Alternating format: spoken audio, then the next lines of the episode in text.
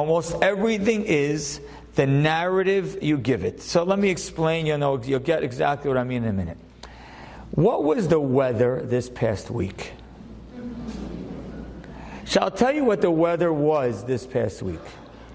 Wednesday night was very windy. Thursday was pretty rainy. Friday morning, it rained a little bit in the morning. Friday afternoon was beautiful. Almost the whole Shabbat was beautiful. A couple of rains, five minutes here, there. The whole Sunday, Monday, Tuesday, Wednesday, all magnificent. That's what the weather was. You would have no idea that that's what it was if you checked the lousy weather app. And I happen to like to check because I always want to know and plan.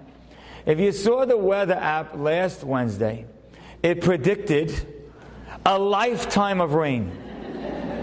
It will rain and be cloudy and thunderstorms 60%, 80%, 40%, 20%. I don't even know what the percentages mean.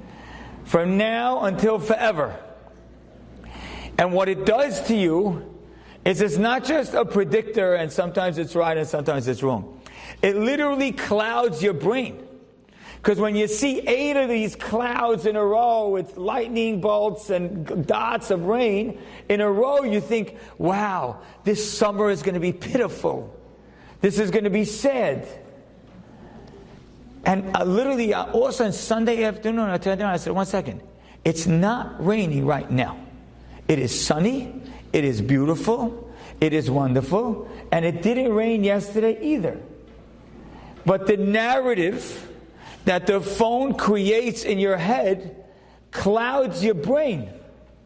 And it literally felt like a rainy week, even though it barely did. It felt like it should be a gloomy day every day, even though it totally wasn't. Because things aren't what they are. They are the narrative you give it.